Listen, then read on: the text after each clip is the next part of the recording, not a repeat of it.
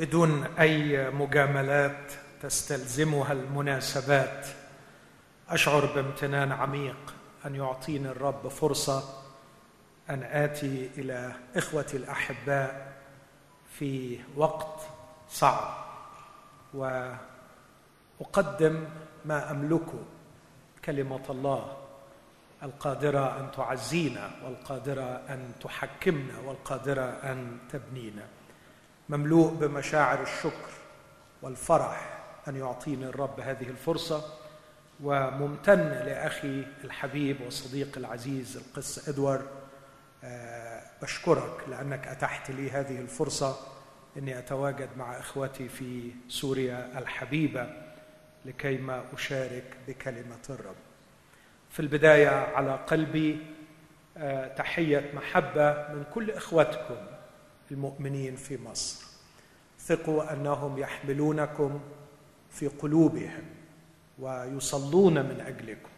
كثيرا ما صلينا جهرا وفي الخفاء من أجل سوريا لكي ما يعبر بها الرب هذا المنعطف الصعب الذي تجتازه في هذه السنوات الأخيرة شاكرين الرب لأجل ثباتكم في الضيقات ونثق أن الرب يقف إلى جوار كل مجروح ومتألم ويعبر بكم هذه المرحلة. وفي قلبي أيضا كلمة تعزية شخصية لكل أخت ولكل أخ يسمعني أو يشاهدني الآن. فقد حبيبا أو انكسر قلبه بسبب جرح في العائلة بسبب الظروف التي حدثت في السنوات الماضية. الرب قادر أن يعزي قلوبكم يشجعكم يملأ الفراغ يعوضكم آه، يضمد الجراح التي جرحت بها قلوب كثيرة في هذا البلد. وأصلي أن الرب يعيد كل الغائبين والمهجرين ويعطي الجميع تعزية وتشجيع. أيضا لا يفوتني أن أشكر الرب لأجل العنوان الذي اختاره الأخ الحبيب دكتور ادوار لهذه الليلة أو لهذه الفرصة لمسته في ألمي. العنوان ده مش أنا اللي اخترته لكن الكنيسة هنا اختارته. الحقيقة هذا العنوان لمس قلبي وأثار عندي تساؤل أحاول أن أفكر فيه مع حضراتكم في هذا المساء. ونحن نجتاز في الألم؟ هل نحتاج إلى تفسير أم نحتاج إلى لمسة؟ ده سؤال أعتقد إنه في غاية الأهمية أن نسأله ونحاول أن نجيب عنه. هقول السؤال تاني. ونحن نجتاز في الألم. هل نحن في احتياج إلى تفسير أم نحن في احتياج إلى لمسة؟ أقول هذا لأننا اعتدنا في وقت الألم في وقت الضيق في وقت حدوث الأشياء غير المفهومة وغير المبررة. تخرج من قلوبنا صرخة عفوية. لماذا؟ لماذا كل هذا؟ فين الله؟ فين مواعيده؟ بالحماية. حتى متى؟ ولماذا؟ وأين؟ وكل أدوات الاستفهام تقفز إلى عقولنا في وقت الضيق والألم. وسؤالي أحبائي الذي أطرحه عندما تغمرنا هذه الأسئلة بثقلها ونحن متألمين هل نحن في احتياج إلى شخص يفسر لنا ويجيب عن أسئلتنا أم نحن في احتياج إلى شخص يلمسنا؟ ده السؤال. خلوني اصيغه بلغة أخرى. أمام الألم إما أن نوقف الله أمامنا لكي نستجوبه أو أننا ننحني أمامه ونطلب لمسته فأي من الموقفين أكثر نفعا لنا أن نوقف الله أمامنا لكي نستجوبه ونلزمه أن يجيبنا عن أسئلتنا الكثيرة جدا بخصوص ما نجتاز فيه ليه؟ مش معنى أنا؟ وليه في الوقت ده؟ وليه بيحصل كل اللي حصل؟ وليه ما حصلش مع غيري وحصل معايا؟ ولا أكف عن استجواب الله هل الأجدى والأنفع لي أن أوقف الله أمامي لأستجوبه وأطرح عليه أسئلتي وأنتظر منه إجابة وتفسيرا أم أني أنحني أمامه وأطلب منه لمسته الحانية. أعتقد أن العنوان الذي اختارته الكنيسة لم يترك لي مجال للإجابة أو الاختيار لكنه حدد لي أن أتكلم عن الموقف الثاني أن أنحني أمام الإله وأن أطلب منه لمسه في ألمي. لكن لعل واحد أو واحدة يفضل الاختيار الأول. علشان كده هقف وقفة صغيرة أمام الاختيار الأول وأمر عليها مرور سريع ثم أنتقل بسرعة إلى الموقف الثاني. هل فعلا يستطيع أحد أن يقدم تفسيرا حقيقيا للألم لغز الألم في هذه الحياة؟ هل يستطيع أحد أن يفعل هذا؟ خلوني أقول أمامي أربع أفكار أو أربع فلسفات كبيرة تسود هذا العالم الذي نعيش فيه. هناك الفلسفة المادية وحط تحتيها كل ما ينتسب وينتمي إليها. المذهب الطبيعي المذهب المادي المذهب الإنساني atheism agnosticism حط تحتيها كل ما ينتمي إلى هذا الاتجاه اللي بيوضع تحت بالعربية الإلحادي أو اللا أدري.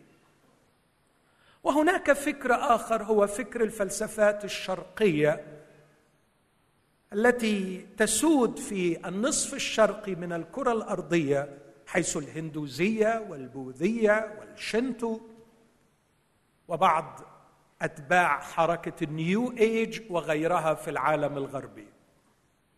ثم هناك المذهب القدري والذي يسود إلى حد كبير في منطقتنا. وأخيرا يبقى لنا الموقف المسيحي. إذا لجأت للموقف الإلحادي أو الطبيعي وطلبت منه تفسيرا لمعاناتنا وطلبت منه تفسيرا للأزمة التي نجتاز فيها. ولا أطلب تفسيرا سياسيا فمن وجهة نظري كل التفسيرات السياسية تخيب وكل التحليلات تعجز. عن أن تقدم في النهاية تفسيرا مقنعا للمأساة المروعة التي يجتاز فيها البشر. أعطوني تفسيرا. الفلسفة المادية ليس لديها إلا تفسير واحد. إن الإنسان حيوان متطور وفي طريق تطوره في هذه الحياة لابد أن يجتاز بمنعطفات ومراحل لابد أن يعبر بمرحلة الوحشية لابد أن يرحل من منطقة إلى منطقة ويجتاز اخلاقيا من منطقة إلى منطقة حتى يتطور ويرتقي ويصبح كائنا راقيا آه، متميز عن الوحوش ومتخلص ومتحرر من الوحشية التي تجعله يرتكب ما يرتكب. اذا تفسيره ان ما نجتاز فيه هو شيء طبيعي في إطار تطور البشر.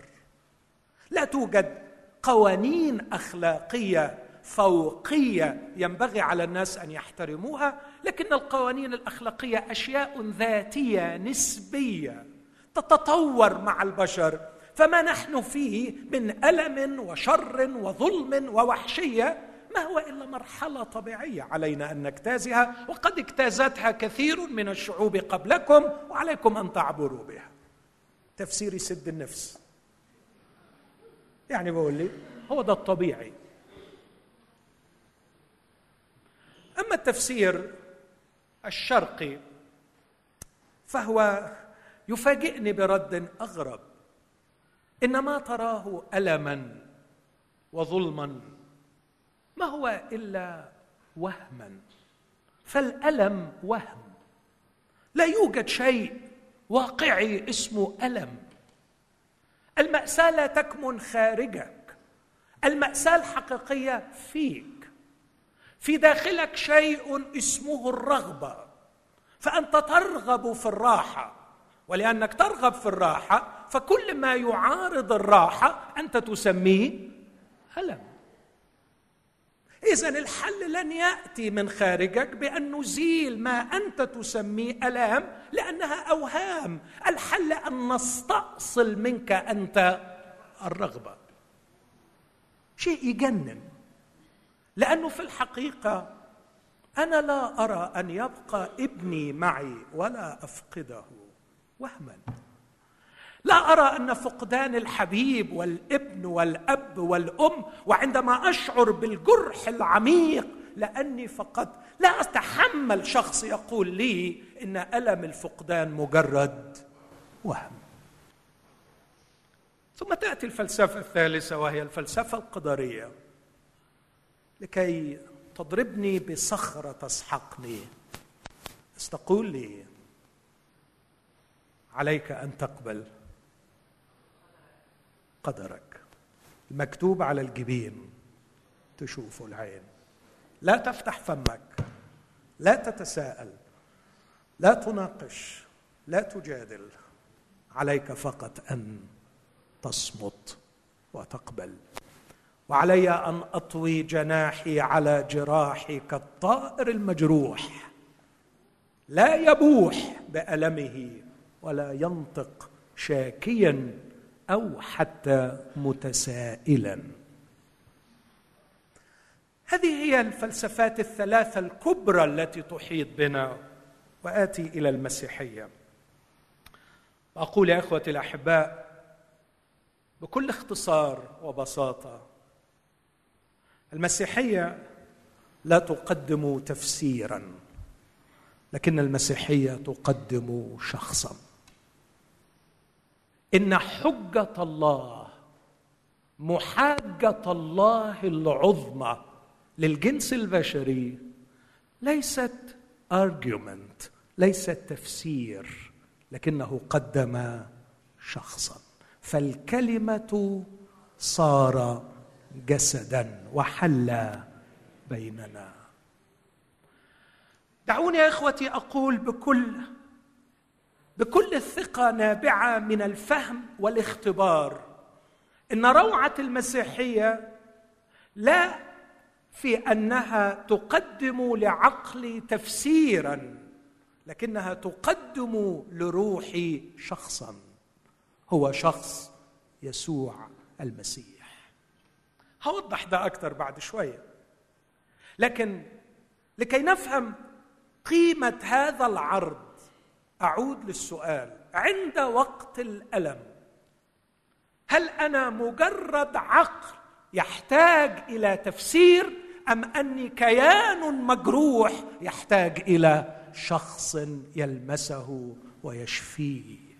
لا تختزلوني إلى مجرد عقل يطلب تفسيرا. أنا أكبر من مجرد عقل. أنا أحترم العقل. وأقدر العقل. لكني لا أنسى ابدا التلميذ الأنجب لإيمانويل كانت العقل الالماني الضخم إيمانويل كانت. عندما صرخ تلميذه يوهنن الذي أسس للوجودية بعد هذا عندما صرخ في وجه معلمه أنا لست مجرد عقل. أنا مشاعر أنا أريد أن أشعر أريد أن أحب أريد أن أحيا. أنا إنسان ولست مجرد عقل. المسيحية تحترم العقل وتقدم أجوبة كثيرة. لكن اسمحوا لي أقول يا أحبائي إن لغز الألم لا يدعي أحد أنه قدم تفسيرا له. والمسيحية تقدم أطروحتها في تفسير الكثير من الألم ومن الشر الموجود في العالم والتفسيرات مقنعة لكن المسيحية تنهي أطروحتها بسفر الرؤيا عندما يصف لنا المشهد الختامي الأخير عندما يرفع الله كل ألم ويقول الكتاب حينئذ يتم سر الله. سر الله. إنه مستري إنه أمر غامض وغريب وعجيب. لماذا سمح الله بدخول الخطية إلى العالم؟ ولماذا سمح الله بكل هذا القدر من الشر المروع الذي سود صفحات التاريخ البشري في كل عصوره في كل أجياله؟ لماذا كل هذا الألم؟ المسيحية تقدم كثير من التفسيرات لكني لن أتوقف عند التفسيرات التي تقدمها المسيحية لكني أتوقف عند الشخص الذي تقدمه المسيحية. المسيحية تقدم شخصا وليس تفسيرا.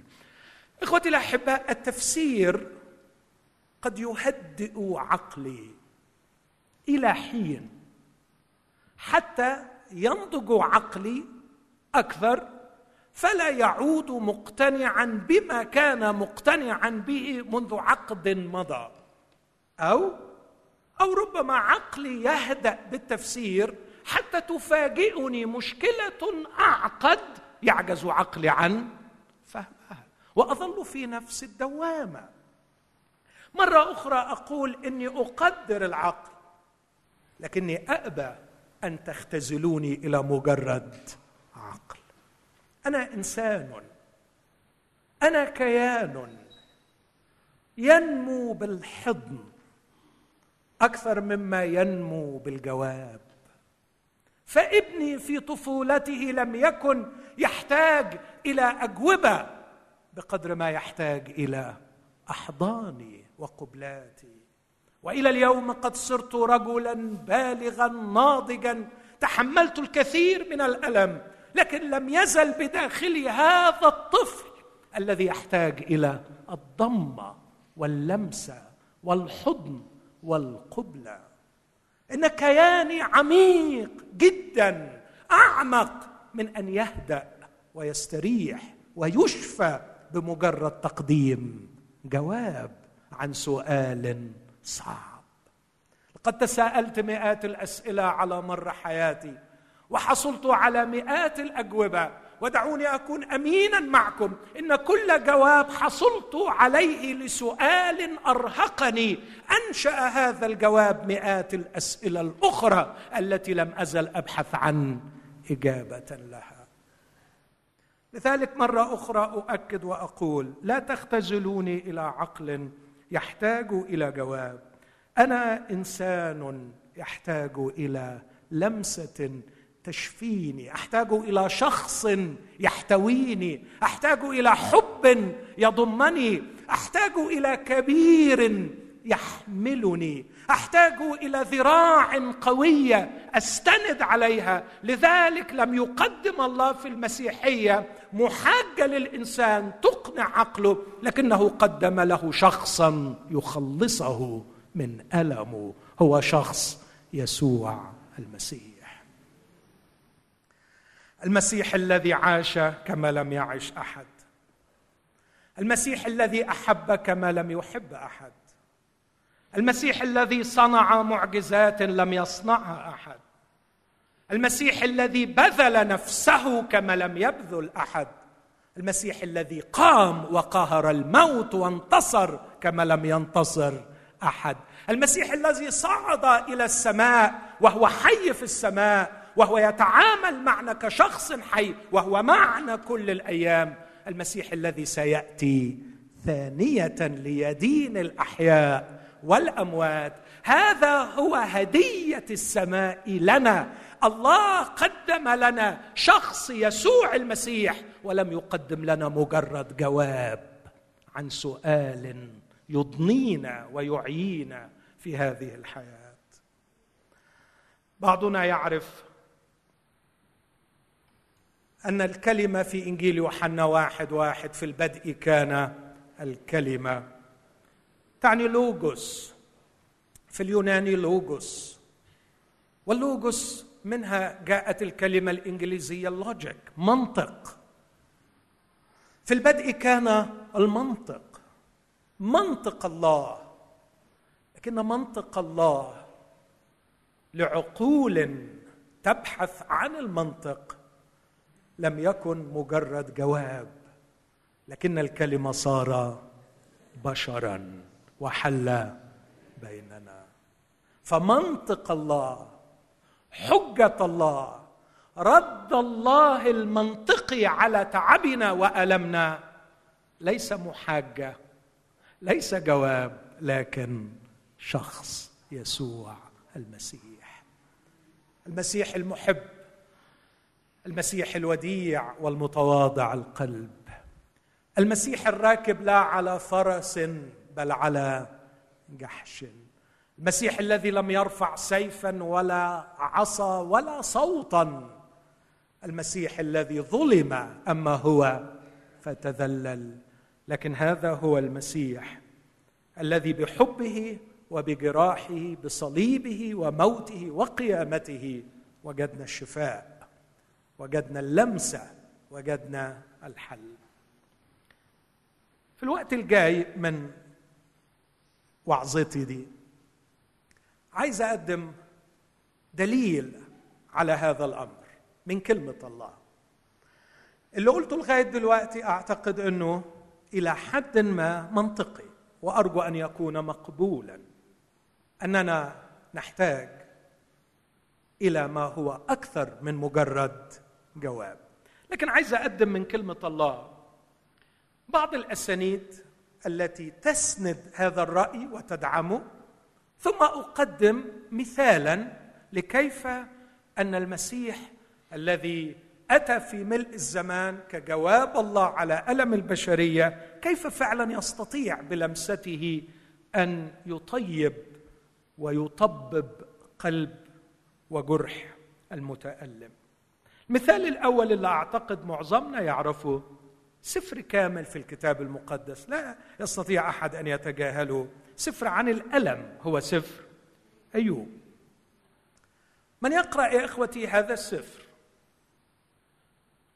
يعرف جيدا وأنا أنصح كل أحبائي من لم يقرأوا أن يقرأوا مرة ومرات.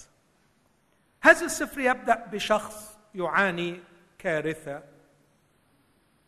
ربما لا أقول لا تقل عن كارثة كثير من أحبائي في هذا البلد العزيز المجروح لكن ربما تزيد عن كثير من ألامنا. ما تعرض له أيوب مش أمر هين.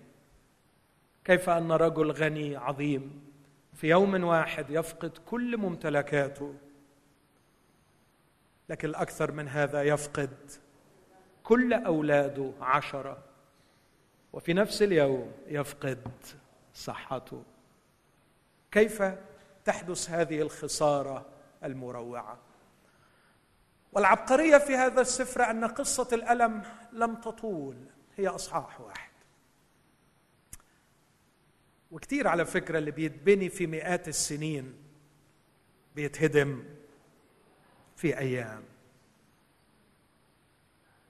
لا أريد أن أقلب المواجع. لكن عندما أستعرض التاريخ السوري لا أدعي أني أدركه يعني بعمق ككثيرين منكم. لكن شعب عريق بحضارة عريقة بفكر عميق بتاريخ جليل على مر قرون أقدم مدينة في العالم وتاريخ وحضارة وعلم وثقافة. لكن كيف يهدم؟ كيف تهدم في صفحة واحدة تم الهدم؟ لكن باقي السفر هو عبارة عن أسئلة. طوال السفر لا نرى أيوب إلا متسائلا. متسائلا متسائلا. وكأنه فعلا أراد أن يختار الاختيار الأول الذي طرحته في بداية كلامي في هذا المساء. أراد أن يوقف الله أمامه لكي يستجوبه. أعطني إجابة. قال كده. من يعطيني أن أجده؟ فاتي قدامه وأملأ فمي حججا. كان بيقول له ربنا افعل معي شيء واحد. لا ترهبني لا ترهبني. وسيبني آجي قدامك وأقول لأن عندي أسئلة ستظهرك يا الله في موقف الضعف. لأنك لن تستطيع أن تجيبني. هذا الكلام استفز جدا أصحابه. فاندفعوا. سامحوني أقول مع كل احترامي وإجلالي لهم اندفعوا بحماقة لكي يجيبوا عن أسئلته. وإيه اللي حصل؟ إيه اللي حصل لما ابتدوا يجاوبوا وابتدوا يدافعوا عن الله؟ سحقوا صاحبهم وأخطأوا في حق الله. وكانت هذه هي الخاتمة التي نقرأها في نهاية سفر أيوب. يقول الرب لأصحاب أيوب الذين اندفعوا لينوبوا عن الله صعب عليهم إن ربنا بيستجوب وما هنش عليهم إن ربنا يبقى كده يعني كأنه مش لاقي جواب فأنا يعني آه، فوضوا أنفسهم لكي يجيبوا عن الله. يقول الكتاب في عدد سبعة من أيوب 42 وكان بعدما تكلم الرب مع أيوب بهذا الكلام أن الرب قال لأليفاز التيماني قد احتمى غضبي عليك وعلى كلا صاحبيك لأنكم لم تقولوا في الصواب. كعبدي أيوب. يعني خسروا صاحبهم وخسروا كمان ربنا. يبقى يا ريتهم كانوا سكتوا. مش كده؟ يا ريتهم كانوا سكتوا. والآن فخذوا لأنفسكم سبعة ثيران وسبعة كباش واذهبوا إلى عبد أيوب وأصعدوا محرقة محرقة لأجل أنفسكم. وعبد أيوب يصلي من أجلكم لأني أرفع وجهه لئلا أصنع معكم. حسب حماقتكم. فأنا يعني ما غلطتش لما قلت إنهم بحماقة اندفعوا لكي يجيبوا. وأنا في هذه الليلة أقف بكل احترام وأكاد أخلع نعلي اجلالا أمام كل مجروح ومتألم في هذا المكان. الله يعلم ما في قلبي من تقدير شديد لوجع كل مجروح يسمعني. لكن اسمح لي يا أخي المجروح اسمحي لي يا أختي المجروحة. اسمحي لي أن لا أرتكب نفس الحماقة وأحاول أن أقدم إجابة. لكني أقدم لك في هذا المساء شخص يسوع المسيح. لا أعرف كيف سيصل إلى قلبك إن دعوتيه لا أعرف ميكانيزم المعجزة التي سيجريها في أعماقك إن دعوته. وإن عرفت ميكانيزم المعجزة ما عادتش معجزة ما تبقاش معجزة. لا أعرف هذه الخبرة السرية العجيبة التي يستطيع بها يسوع المسيح. أن يشفي أعماقك المجروحة. إن دعوته إن فتحت قلبك له في هذا المساء. أعرف أنه يستطيع بتيارات محبته أن يخترق كيانك. هو يعرف خريطة كيانك. هو يعرف شوارع وطرق في نفسك أنت لا تدري عنها شيئا ببساطة لأنه هو خالقك وجابلك. هو يعرف عن أعماقك وعن دواخلك ما لا تدريه أنت قط عن نفسك. هو يعرف من أين يدخل إليك. ويعرف ما هي المنطقة المصابة أكثر من كل المناطق الأخرى. يسوع المسيح يدعى اسمه عجيبا مشيرا الها قديرا أبو الأبدية رئيس السلام. يسوع المسيح لم يكتسب خبراته في الشفاء بمجرد قدرات معرفية جبارة لكن فيما هو قد تألم مجربا يقدر أن يعين المجربين. يسوع المسيح بلا شك له القدرات المعرفية ككلي المعرفة كالله. لكن له القدرات الاختبارية لأنه صار بشرا وحل بيننا. يسوع المسيح يعرف ما هو الألم لأنه صلب ويعرف كيف يغيث المتألم لأنه قام من الأموات. يسوع المسيح يعرف معنى الخطية لأنه حملها في جسده على الخشبة. ويسوع المسيح يعرف ذل إبليس لأنه انتصر عليه في الصليب. هذا الذي يتمتع بالعلم الكلي كالله. هذا الذي يعرف كل الخبرات البشرية كإنسان. هذا الذي يعرف مرارة الخطية بعد أن حملها على الصليب. هذا الذي يعرف الأرواح الشريرة وبؤسها وجبروتها وذلها لأنه قهرها في الجلجسة. هذا الشخص يستطيع أن يصل إلى أعماقك. يستطيع أن يلمسك في ألمك. لمسة حانية شافية. ما أعرفش هيعمل إيه. صدقني ما أعرف. صدقني ما أعرف. كل اللي أعرف أعمله إنه الليلة دي أوصلك بيه. أقابلك معه. أقول لك من فضلك اتقابل مع يسوع. وإذا التقيت به هو يعرف طريقه.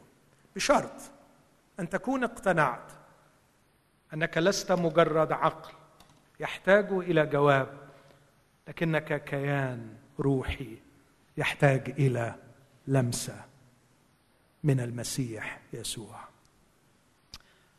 كيف شفي أيوب من حيرته؟ شفي عندما التقى الرب به. وأخيرا أجاب الرب أيوب من العاصفة. جاء الرب في إصحاح 38 وبدأ الرب حواره مع أيوب. كنت أتوقع كطفل ساذج يلهو على بحر غموض هذه الحياة أن رجلا ظل يطرح أسئلته بهذا العنف ويدعي هذا الحق في أن يستجوب الله وفشل أصحابه في أن يقنعوه بصحة موقف الله. كنت أتوقع أن الله عندما يأتي لابد أن يملأ فمه حججا ويجيب أيوب ويفسر لأيوب ما كان يريد أن يعرفه وما استعصى على أصحابه أن يقدموه. لكن المفاجأة المروعة أن الرب لما راى لما ظهر لأيوب ما جاوبش ولا سؤال. بل بالعكس سألوا سبعة وسبعين سؤال. لم يأتي الرب لكي يجيب بل لكي يسأل. كانوا بيقول له أيوب أنت اختزلت نفسك لمجرد عقل بيدور على جواب. أيوب أنت أكبر من مجرد عقل. أنت ابن محتاج لحضن أبوك. كان احسن لك مئة مرة واسهل عليك وانت مجروح انك تيجي ترمي نفسك في حضني. أنا أبوك. سمح لي الرب كأب أن يجتاز ابني في أزمة فكرية حادة أتعبته وأرهقته أربع سنوات. كانوا من أتعس أربع سنين في حياتنا كأسرة. وهو يفكر ويحاجج ويناقش ويشك ويفقد ثقته في الإيمان. لكن أذكر عبارة قالها لي في يوم من الأيام. لا يمكن أن أنساها. بعد حوار طويل. أرهقني فيه استمر يمكن ثلاث أربع ساعات. أتكأ رأسه على كتفه وقال لي هذه العبارة بابا تزعلش مني لما أقول لك ولا جواب من اللي قلتهم مالي عقلي. تزعلش مني يا بابا لما أقول لك كل المحجات اللي قلتها دفاعا عن الإيمان عندي ردود عليها. مش قادر ما اشكش بعدين بثقة ومحبة. بس بص يا بابا أنا بشك في كل حاجة لكن في حاجتين مش ممكن أشك فيهم. مش ممكن أشك في قلبك. وأتخيل إنك بتحاول تخدعني. أنا واثق إنك بتحبني. ومش ممكن أشك في عقلك وأتصور إن أنت مضحوك عليك ومخدوع. دول الأمرين يا بابا اللي باقيين لي. مش قادر أشك في عقلك وأقول إن أنت مخدوع. ومش قادر أشك في قلبك وأتصور إنك بتحاول تخدعني. ده اللي باقي لي. اللي مش بشك فيه. الحقيقة طمأنني. أشكر الله أن الرب قاده في النهاية إليه. وجاوبه الرب بحضن محبته. وعوضنا عن الأيام الصعبة. لكن تعلمت درسا في ذلك اليوم. أني علي أن أتعامل مع أبي السماوي كما تعامل معي ابني. عندما لا أفهم مصاعب الحياة وألغازها. علي أن أثق في حكمته وعلي أن أثق في محبته. وكأن الرب يقول لأيوب أيوب إن مشكلتك إنك اختزلت نفسك إلى عقل يبحث عن جواب. أنت أكبر من عقل. أنت ابن. تعال ترمي في حضني. تعال أمتعك بحضن الأبوي أمتعك بلمستي في ألمك يا ابني. لا تجادلني كثيرا لكن تعال إلى حضني. وعندما تشفى في حضني من الممكن أن نتكلم كثيرا. وعليك عندئذ أن تطرح أسئلتك. وربما وأنت في حضني ستفهم ما لا أستطيع أن أشرحه لك الآن. 77 سؤال قصد الرب ببساطة إنه يقول له يعني أنت مشكلتك إنك مش فاهم ما سبب الأزمة السورية؟ أنا أعتقد إن في ناس كتير قوي قدمت أجوبة مظبوط؟ ولا ما فيش؟ في. وأنا شخصيا حاولت أفهم وسمعت بس للأمانة ما قابلتش أخ سوري وسألته الا وقدم لي جواب غير الثاني وكله بيجاوب كله بيجاوب كله بيجاوب. ويبدو في النهاية إن ما حدش فاهم حاجة. ما حدش فاهم حاجة. نفس الكلام شفته في العراق نفس الكلام شفته في مصر. في كل وقت. لسه كنت في ألمانيا الأسبوع اللي فات وكنت في مجلس النواب الألماني. وسألت الواحد من الأصدقاء هناك ممكن تشرح لي كيف أن الشعب الألماني بكل ذكائه وعظمة عقله قبل أكاذيب هتلر وسار وراءها حتى دمر هذا البلد تدميرا كاملا؟ عندك شرح؟ قال لي لا أحد يملك شرح وتفسير سر المآسي. أعتقد أن الرب لما طرح السبعة وسبعين سؤال عليه كان عايز يقول له حبيبي هو بس السؤال ده اللي أنت مش فاهمه؟ طب تعال أسألك فتعلمني. طب تعرف إيه في الموضوع ده؟ وتعرف إيه في الموضوع ده؟ وتعرف إيه في الموضوع ده؟ وتعرف إيه في الموضوع ده؟ تعرف جواب أيوب في النهاية كان إيه؟ هذه الإجابة. أيوب 42 عدد واحد. فأجاب أيوب الرب فقال قد علمت. قد علمت أنك تستطيع كل شيء. ولا يعصر عليك أمر. فمن ذا الذي يخفي القضاء بلا معرفة يخفي يعني يضلم القضاء. اسمع ولكني قد نطقت بما لم أفهم بعجائب فوقي لم أعرفها. اسمع الآن وأنا أتكلم. أسألك فتعلمني. بسمع الأذن قد سمعت عنك والآن رأتك عيني لذلك أرفض وأندم في التراب والرماد. إخوتي ما الذي يقصده أيوب عندما يقول للرب قد سمعت عنك بسمع الأذن أما الآن فقد رأتك عيناي. أعتقد إنها كلمات مزمور 147 لما يقول في عدد ثلاثة يشفي المنكسر القلوب ويجبر كسرهم. يحصي عدد الكواكب يدعو كلها بأسماء. عظيم هو ربنا وعظيم القوة لفهمه لا أحصاء. الرب يرفع الودعاء ويضع الأشرار. إلى الأرض. يبدو أن الرب قد ضمه. يبدو أن الرب أخذه في حضنه. يبدو أن الرب لمسه فشفى قلبه المكسور.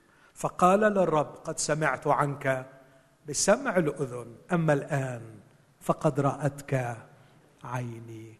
إخوتي عندما أكف عن استجواب الله وآتي باتضاع بوداعة بوداعة الابن المحتاج. وألقي بنفسي في حضن الرب المفتوح إلي. سيضمني الرب. وعندما يضمني عندما يلمسني سأختبر الشفاء. يشفي المنكسرين القلوب. يجبر كسرهم. هذه العملية عملية جبر القلوب المكسورة. لا يقدر عليها إلا هذا الشخص الذي يحصي عدد الكواكب. الذي لفهمه لا احصاء لا يستطيع أن يشفي القلب المكسور إلا من يستطيع كل شيء ولا يعصر عليه أمر. إخوتي إن جبر القلوب المكسورة عمل فوق بشري يحتاج إلى الله نفسه في شخص يسوع المسيح. فعندما يضمني ويلمسني مش هيفضل قدامي غير التسبيح. تسبيح المشفي تسبيح مجبور الخاطر اللي بيقول له سمعت عنك بسمع الأذن. لكن دلوقتي وأنا مختبر شفائك ولمستك الآن أقول رأتك عيني. لا أريد أن أؤكد هذه الفكرة بأكثر من هذا أتذكر معكم الأختين اللتين صرختا متسائلتين. لو كنت ها هنا لم يمت اخ ولم يقدم الرب جوابا لم يجب الرب لماذا تأخر؟ لكنه قدم دموعا. وكانت دموعه هي اللمسة الشافية. أنتقل بسرعة بعد ما الوقت مر. مر بالنسبة لي سريع لأني مستمتع برؤية وجوهكم. أتمنى أن يكون مر بالنسبة لكم أيضا بسرعة ولا تكونوا قد مللتم لكن أعدكم بأني سأختصر في الدقائق القادمة. كيف يستطيع يسوع المسيح أن يلمسني في ألمي؟ ولما هقدم الأفكار دي بسرعة شديدة بنصح كل شخص عرف المسيح أو لم يعرفه؟ قرأ الكتاب المقدس أو لم يقرأه. أرجوك ادخل على الإنترنت أو إذا كان عندك نسخة ورقية من الكتاب واقرأ الحديث الوداعي الأخير ليسوع المسيح مع تلاميذه في الليلة التي أسلم فيها. المسيح اجتمع بتلاميذه في الليلة التي أسلم فيها اجتماعا طال لعدة ساعات. وتحدث إليهم. وأنا اعتقادي أنهم كانوا جماعة من المحطمين وليس فقط مجروحين. وكان يسوع في حديث العلية في اجتماعه الأخير معهم كان يلمسهم في ألمهم لكي يشفيهم. واللي عمله يسوع في العلية أنا بثق إنه يعمله مع كل واحد بيدعوه وبيثق فيه ويكف عن استجوابه لكن يأتي باتضاع ويطلب من الرب أن يلمسه. هل كانوا التلاميذ في حالة ألم في تلك الليلة؟ كانوا متألمين؟ آه. من الخارج كانوا عارفين إنه تقريبا الليلة ستحدث جريمة قتل وسيقتل ليس واحد منهم لكن سيقتل سيدهم ومعلمهم. حاولوا تتخيلوا الرعب. حاولوا تتخيلوا حالة الهلع. حاولوا تتخيلوا حجم الشعور بالجرح العميق. يسوع الذي تركنا كل شيء وتبعناه يسوع الذي أخذنا إلى أفاق غريبة وبعيدة. يسوع الذي أحبنا يسوع الذي لايناه يصنع المعجزات ويشفي المرضى ويقيم الموتى. يؤكد لنا يؤكد لنا أنه سوف يؤخذ ويبصق عليه ويجلد وأيضا يقتل. في جريمة قتل هتحصل الليلة. يسوع بيقول لهم كده. هذا من الخارج. ومن الداخل صدمهم المسيح بالقول المأساة الكبرى ليست من الخارج أني سأسلم لأيدي الاثمه وأقتل لكن المأساة الحقيقية سوف تأتي من الداخل. أن واحدا منكم سيسلمني. لكم أن تتخيلوا أرجوكم حسوا بأحاسيس التلاميذ. حسوا بالليلة السوداء دي بالنسبة لهم. كانوا في أسود ليلة في كل عمرهم. وابتدأوا يتساءلوا. وابتدأ الألم يعتصر قلبهم. وابتدأت الغيوم تحوم في العلية وحاول بطرس أن يخفف من ثقل المأساة. لكي يقول إن المأساة قد تكون رهيبة من الخارج. وقد تكون المأساة ثقيلة من الداخل. لكننا نحبك. وأنا أول الكل على استعداد أن أموت معك. فتأتي المصيبة الثالثة. يا ليته ما كان نطق بها. يفاجئهم يسوع بالقول. إن كبيركم وأولكم سوف ينكر الليلة ثلاث مرات أنه يعرفني. إيه رأيكم في الليلة السوداء دي؟ كانوا التلاميذ بيعيشوا ليلة ربما توجد أسرة اليوم تستطيع أن تفهم مشاعر التلاميذ. أنا الحقيقة لم أكتز في خبرة كهذه حتى أدعي وأقول إني قادر أفهم. لكن يمكن في ليلة عشتوها تحت القصف. يمكن في ليلة عشتوها مش عارفين مين بكرة هيبقى حي وبكرة هيبقى ميت. يمكن في ليالي عشتوها مش عارفين مين الأمين ومين الخاين مين الصديق ومين العدو. يمكن تكونوا قادرين تحسوا بأحاسيس التلاميذ. في تلك الليلة لم يكن حبيبي وسيدي يسوع يقدم أجوبة لكن كان يقدم لمسات حانية. لقد لمسهم في ألمهم. لمسات حانية كانت تخفف هذا الألم. في أصحاح 13 قدم لمسة المحبة. أحب خاصته الذين في العالم أحبهم إلى المنتهى. بتقدير وتعبير وتطهير انحنى وغسل أقدامه.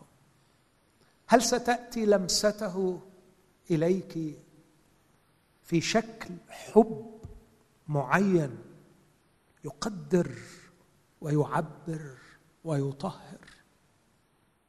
في أصحاح 14 قدم لمسة الرجاء المغيرة. لا تضطرب قلوبكم. هذا ليس الفصل الأخير. هذا ليس المشهد الأخير. سوف نلتقي عن قريب. أنا أمضي لأعد لكم مكانا. وإن مضيت واعددت المكان آتي أيضا. وآخذكم إلي وحيث أكون أنا تكونون أنتم أيضا. يوجد رجاء لكن يوجد أيضا عزاء. إني لا أترككم يتامى. سوف أرسل إليكم المعزي الذي سيعزيكم الذي سيرشدكم الذي سيخبركم. لا بل هناك ما هو أعجب يوجد شفاء الآن. وليس عندما يتحقق الرجاء. الرجاء سوف أخذكم إلي في السماء. لكن قبل أن يتحقق هذا الرجاء سآتي بالسماء إليكم الآن. فمن يحبني ويحفظ كلامي أبي يحبه وأنا احبه وإليه نأتي وعنده نصنع منزلا. وفي أصحاح 15 لمسه ودي أكثر لمسة بتأثر فيا. لمسة معجزة صناعة المعنى من خيوط العشوائية. احتملوني في هذه العبارة. معجزة صناعة المعنى من خيوط العشوائية. في آلامي الكثيرة التي مررت بها كنت أرجو دائما من الرب شيئا واحدا. هل هناك هدف؟ هل هناك معنى؟ هل هناك مغزى؟ هل هناك نهاية ستخرج بها من كل هذه الفوضى التي اجتاز فيها؟ يسوع المسيح يعلن أن الله يكتب قصة جميلة وسط فوضوية هذا العالم. يصنع شيئا عظيما. وسط هذا الضجيج هذا الخبط الفوضوي. تستغرب في الآخر انه يصنع منه لحنا وموسيقى بديعة. تخيل تخيل إنهم يرون كل شيء يتحطم يرون المسيح نبت قدامه كفرخ وكعرق من أرض يابسة. لكنهم سحقوا النبتة سحقوها. قال لهم يسوع لبنات أورشليم لا تبكين علي ابكوا على أنفسكن وعلى أولادكن لأنهم إن كانوا يفعلون هذا بالعود الرطب. فماذا سيفعلون باليابس؟ لقد سحقوا النبته الوحيده الجميلة. الزهرة اليانعة. سحقوها بالأقدام. لقد قبحوا كل شيء جميل وأفسدوا كل منظر رائع.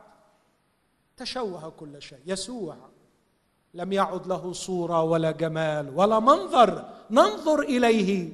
فنشتهي. كان منظره كذا مفسدا أكثر من أي رجل وصورته أكثر من بني آدم. كان منظر الصليب منتهى القبح هناك. قمة النبل قتلوه. الشخص الوحيد الذي قال يصنع خيرا. علقوه كاثيم وسط المجرمين. يا للقبح يا للقبح. لقد فسد كل شيء لقد تشوه كل شيء. لكن يسوع بيقول حاجة تانية خالص. بيقول وأنا موضوع على الصليب. أنا الكرمة وأنتم الاغصان إن بصلبي بموتي سأصبح أنا الكرمة التي تروي وتسر وتفرح قلب الله وقلب الإنسان. ومش بس كده مش بس هكون أنا الكرمة لكن أنتم هتكونوا الأغصان. لهذا اخترتكم لهذا الآب أتى بكم لكي تكونوا أغصانا فيه. ومن المستحيل أن أكون الكرمة وأنتم الأغصان إلا إذا وقعت الحبة في الأرض وماتت. فعندما تقع في الأرض وتموت لا تبقى وحدها لكن إن ماتت تأتي بثمر كثير. اصحاح 15 هو نتيجة موت المسيح. سيكون للمسيح أغصان تأتي بثمر ويدوم ثمرها. يصنع الله المعنى العظيم من خيوط العشوائية والفوضى. سيصبح على الأرض لا يسوع واحد لكن كثيرون على صورة يسوع. يأكل الناس من ثمرهم. يقطف الناس من ثمرهم. أغصان مثمرة. كما عاش يسوع يعيشونهم. كما أنفق يسوع ينفقونهم. كما بذل يسوع يبذلونهم. أناس غيروا وجه التاريخ على مر العصور. على مر العصور. ناس في كل بقاع الأرض غيروا وجه التاريخ. ليه؟ لأنهم عاشوا كما عاش يسوع. يسوع عندما مات ماتت الحبة لا لكي تفنى لكن لكي تأتي بثمر كثير. أصحاح 15 لمسه صناعة المعنى ويسوع يقول أنا الكرمه وأنتم الاغصان بهذا يتمجد أبي أن تذهبوا وتأتوا بثمر ويدوم ثمركم. فصح 16 لمسة الغلبة. لمسة الغلبة. يلمسك بالحب. 13 يلمسك بالرجاء. 14 يلمسك ويوجد في ذهنك معنى للفوضى اللي انت بتعدي فيها. اصح 15 وبعدين في اصح 16 يلمسك بلمسة الغلبة. يخليك تشعر وانت في عمق الألم بإنك غالب ولست مغلوبا. تصور. تصور. هل معقول الكلام ده يحصل؟ هل من الممكن أن أكون مسحوقا بالألم وأشعر بأني غالب ولست مغلوبا؟ ممكن. paradox مسيحية مملوءة بال paradoxes ما يبدو أنه تناقض لكنه في الحقيقة حق واقع وملموس. الله وإنسان واحد في ثلاثة. المسيحية مملوءة بالبارادوكسز وعليك أن تقبل هذا الفكر. اسمع ماذا يقول المسيح في أصحاح 16 يقول لهم كلمتكم بهذا وأنا في العالم ليكون لكم في سلام. في العالم سيكون لكم ضيق لكن ثقوا. أنا قد غلبت العالم. هذه العبارة ثلاث أجزاء. الجزء الأول لكي يكون لكم في سلام. لكم في سلام. ولكم في العالم ضيق. ده التلت الثاني والتلت الثالث. لكن ثقوا أنا قد غلبت العالم. لكم في سلام ولكم في العالم ضيق لكن سلامي الذي لكم سيغلب الضيق الذي في العالم. فتبقى عايش متضايق لكنك شاعر. بسلام ده اختبار حقيقي.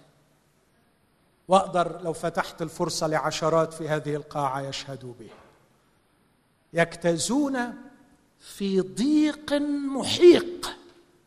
لكن يا أخي غريب السلام في الداخل عميق. عجيبة معجزة معجزة فعلا. لم يرحب من الخارج لكن رحب في الداخل. فكانوا يرقدون ويمرحون ويغنون في سلام عميق في الداخل. بينما الدنيا تضيق عليهم من الخارج. لمسة الغلبة. لكن فصاح 17 تأتي القمة. يرون حبيبنا يسوع لا معلما لكن شفيعا مصليا. وهناك سمعوا منه أسمى الكلمات. التي لم تكن تخطر على البال. قد سمع بطرس هذه الكلمات من فم المعلم وهو يصلي. سمع المعلم يقول للآب هذه الكلمات قد حفظوا كلامك. أيها الآب البار إن العالم لم يعرفك. أما هؤلاء فعرفوك وعرفوا أنك أنت أرسلتني. أيها الآب أنا لست بعد معهم في العالم لكني آتي إليك ولست أسأل أن تأخذهم من العالم بل أن تحفظهم من الشرير. أيها الآب من أجلهم أنا أقدس ذاتي. قدسهم في حقك ليكونوا مقدسين في الحق ومن أجلهم أنا أقدس ذاتي. أتخيل تخيل ما حصلش. بطرس يميل على يوحنا ويقول له هو بيقول الكلام ده عننا إحنا؟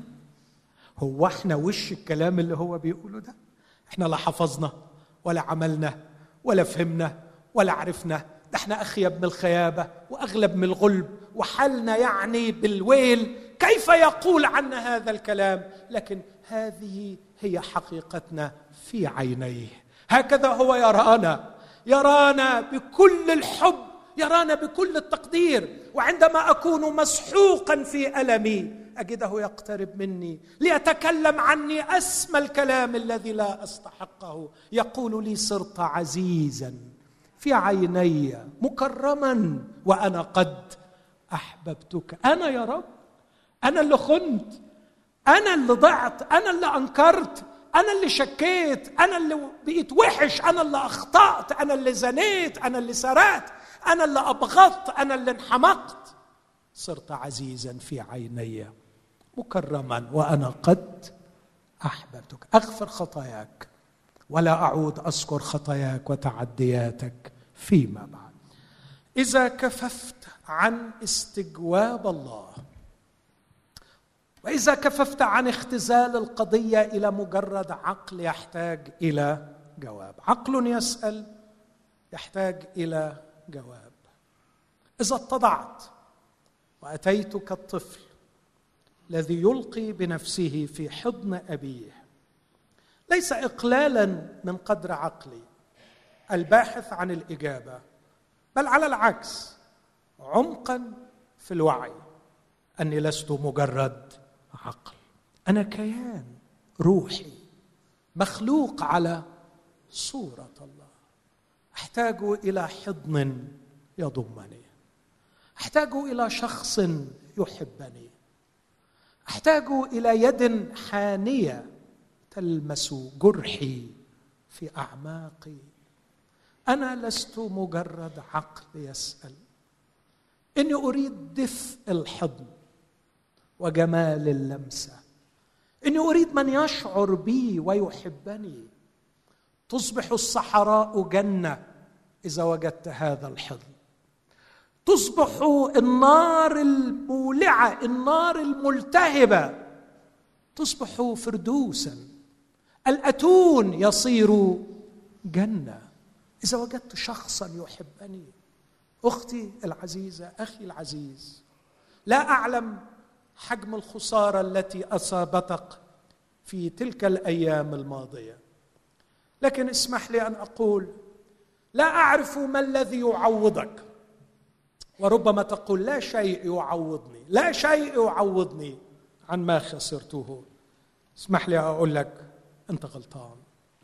توجد علاقة. توجد علاقة. علاقة مع الله. هذه العلاقة الصحيحة قادرة أن تعوضك. قادرة أن تملأ كل فراغ. قادرة أن تعوض عن كل خسران خسرته. حضن ولمسه حانية. من شخص يعرف كيف يلمس ومتى يلمس. على فكرة على فكرة صدقني في اللي بقوله لك. هو يقدر يرجع البيت اللي اتهد والوظيفة اللي راحت والفلوس اللي خلصت. يعرف يرجعهم كويس قوي لا أقول لك على حاجة. ويعرف يرجع اللي مات. يعرف يرجع اللي مات؟ آه قال له خلاص البنت ماتت ما تتعبش. قال له بس اسكت خالص ما تخافش. خلاص البنت ماتت. ما تجيش. فاكرين عارفين أنا بتكلم عن مين؟ يايرس خلاص ما تجيش. حضرتك خلاص خلص الموضوع. قال لا ما خلص لا تخف آمن فقط. وبعدين دخل هو حضرتك جيت بعد ما خربت جاي تعمل إيه؟ قال لهم لماذا تكون وتضجون لم تمت الصبية. إنها نائمة. فضحكوا عليه. لكن عرف يرجعها؟ آه عرف يرجعها. يمكن واحد يقول أصلا كانت لسه يا دوب ميتة. يمكن كان مغمى عليها طب والواد اللي كانوا رايحين يدفنوه؟ ده برضه كان لسه؟ تقول لا ما حدش يعرف. ما يمكن برضه كان في كوما طب الراجل اللي نتن يعني هعمل لك إيه تاني؟ الراجل اللي نتن. يعرف يرجع اللي مات؟ يعرف يرجعه بس على فكرة هو قبل ما يموت اللي مات ما كانش الحال أحسن حال يعني. وقبل ما تضيع الوظيفة ما كانش الواحد بيحلق يعني في أجواء وأفاق الدنيا والسعادة. أنت لا تحتاج إلى من مات ولا تحتاج إلى ما ضاع أنت محتاج لمسة في الداخل تغيرك أنت. ولو انت تغيرت من جوه خليها تخرب زي ما تخرب من بره. إن شاء الله ما يستمرش الخراب. لكن لو انت تغيرت من جوه تخرب مهما تخرب من بره. انت من جوه مختلف. وهتشوف العالم بشكل مختلف. الله لا يعد بتغيير الظروف لكن يعد بتغيير الكيان. أسهل شيء على الله إنه يغير الظروف. وقريب جدا هيجي المسيح وهيغير الظروف. ولن يكون حزن ولن يكون موت ولن يكون مرض ولن تكون لعنة ولا يرفعون سيفا ولن تكون حروب ولا يتعلمون الحرب فيما بعد. ظروف هتتغير وهتتغير بكلمة لكن النهارده ربنا مش بيقدم تغيير الظروف ربنا بيقدم تغيير القلوب. وإذا تغير قلبك تستطيع أن تعيش. وأنت تقول مع أنه لا يزهر التين ولا يكون حمل في الكروم. يكذب عمل الزيتونه والحقول لا تصنع طعاما. ومع هذا فإني أفرح بالرب وأبتهج بإله خلاصي. إخوتي الأحباء قد أنهيت كلامي لكن لا أريد أن أغادر هذا المنبر. من غير ما اتاكد إن في أشخاص الليلة محتاجين للمسته محتاجين للمسة دي. استأذنكم نقف مع بعض. في هذه اللحظات الأخيرة وإحنا أنا ما أعرفش مين هيرنم. مين يا سي دور هيرنم؟ أنا نفسي أرنم مع إخواتي. ما تخافوش مش أنا اللي هرنم. لو أنا تهورت ورنمت هتهربوا من القاعة لكن أوعدكم إني مش هرنم. لكن أنا نفسي نقول له أنا محتاج لمسة روحك تغيرني. أنا محتاج يا يسوع دمك يطهرني. وأنا لما هاجي وأشوفك وأشوف اسمي على كفوفك بتفك الأسر وحقك بيحررني أرجو إن إحنا نغمض عينينا كلنا. ليس طقسا أو يعني شيء كده تغييب لكن لأني هطلب طلب بينما العيون مغمضة. عايز أطلب من كل شخص شاب أو شابة رجل أو امرأة اقتنع معايا إنه محتاج يسوع الحي اللي موجود بيننا الآن يلمسه في ألمه يرفع إيده معاه بينما العيون مغمضة. المسني أيها الحي يا من قمت من بين الأموات. يلي وعدت حيثما اجتمع اثنان أو ثلاثة باسمي هناك أكون في وسطهم. أنا أؤمن أنك بيننا الآن. أؤمن أنك تمر بين الصفوف. أؤمن أنك قريب جدا أقرب لي من أي شخص آخر. أنا محتاج لمسة روحك. تغيرني. أنا مش محتاج الظروف تتغير. أمين هصلي إن تغير الظروف. وأنا بصلي الليلة إن الرب يغير ظروف سوريا. لكن قبل ما تغير ظروفها غير قلبي أنا. لمسته في ألمك. تصنع معجزة لا تخطر على بالك. رنم معايا هذه الترنيمة. وانت بتقول له أنا محتاج لمسه روحك تغير. أنا محتاج لمسه روحك تغيرني أنا محتاج يا يسوع دمك يطهرني. تاني تاني أنا محتاج. أنا محتاج لمسة روحك تغيرني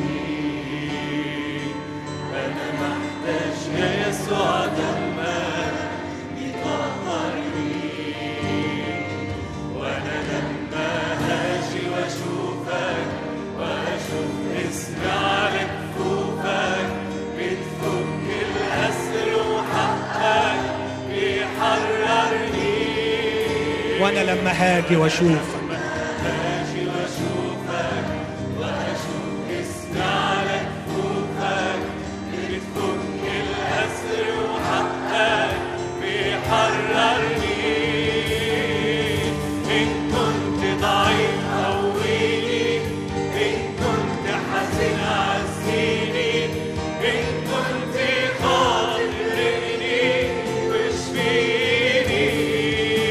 المسني. المسني بسلطانك وريني مجد جلالك أمر قلبي بحنانك ورويني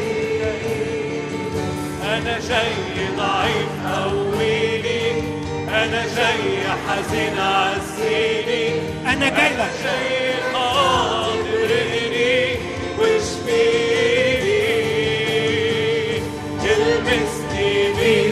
بسلطانك وريني مجد جلالك أغمر قلبي بحنانك وارويني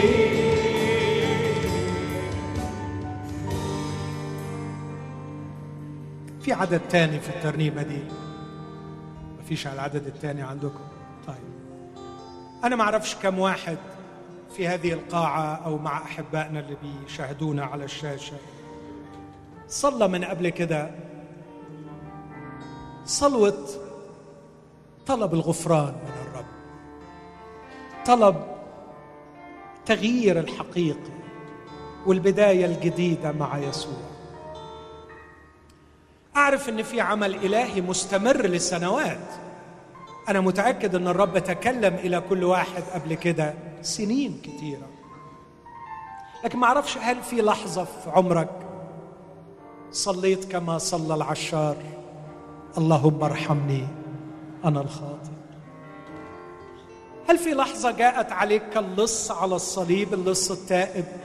اذكرني يا رب متى جئت في ملكوتك. هل في لحظة جات عليك حصل معاك اللي حصل مع شاول الطرسوسي؟ باتضاع وانكسار تقول له ماذا تريد مني أن أفعل؟ ارحمني اغفر لي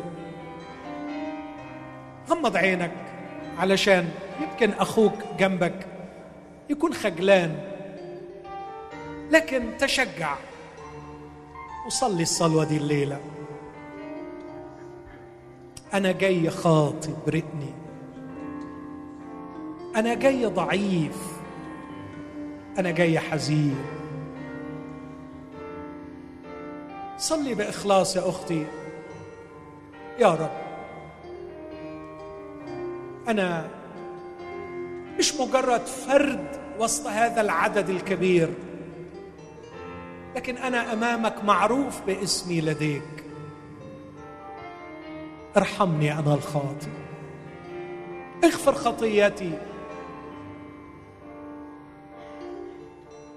أعطني الحياة الجديدة. اصنع معجزتك في أعماقي. المسني. المسني. عايز أبقى إنسان مختلف. أنا لا أدعي إني أفهم إيه اللي هيحصل جواك. لكن أعرف أن يسوع كما التقى بي وغيرني سيلتقي بك هذه الليلة ويغيرك. ويعطيك حياة جديدة بداية جديدة يجعلك إنسانا جديدا. يلمس لمسة الحب. يلمس لمسة الرجاء.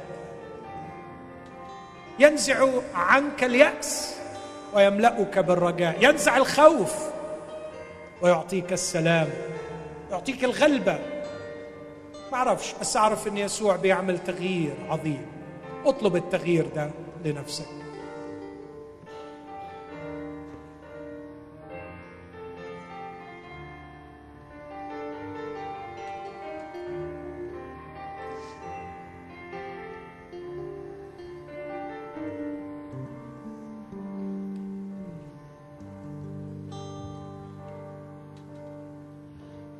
لمسة من هدبي توبك بتشفيني ده اختبار المرأة النازفة من فم جلالك بتحييني لمسة من هدب ثوبك لمسة من هدبي توبك هتشفيني بتشفيني كلمة من فم جلالك كلمة منك. بتحييني وأنا لما هاجي وأشوفك وأشوف اسمي على كفوفك. بتفك الأسر بتفك الأسر. وحقك. بيحررني.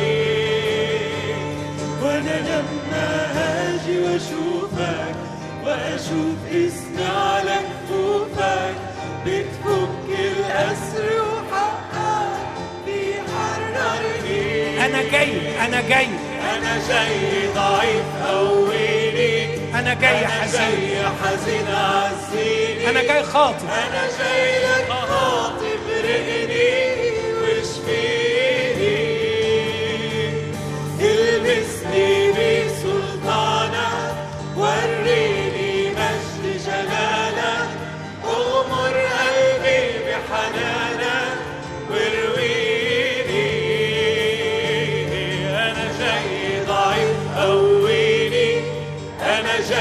جاي حزين عزيني أنا جاي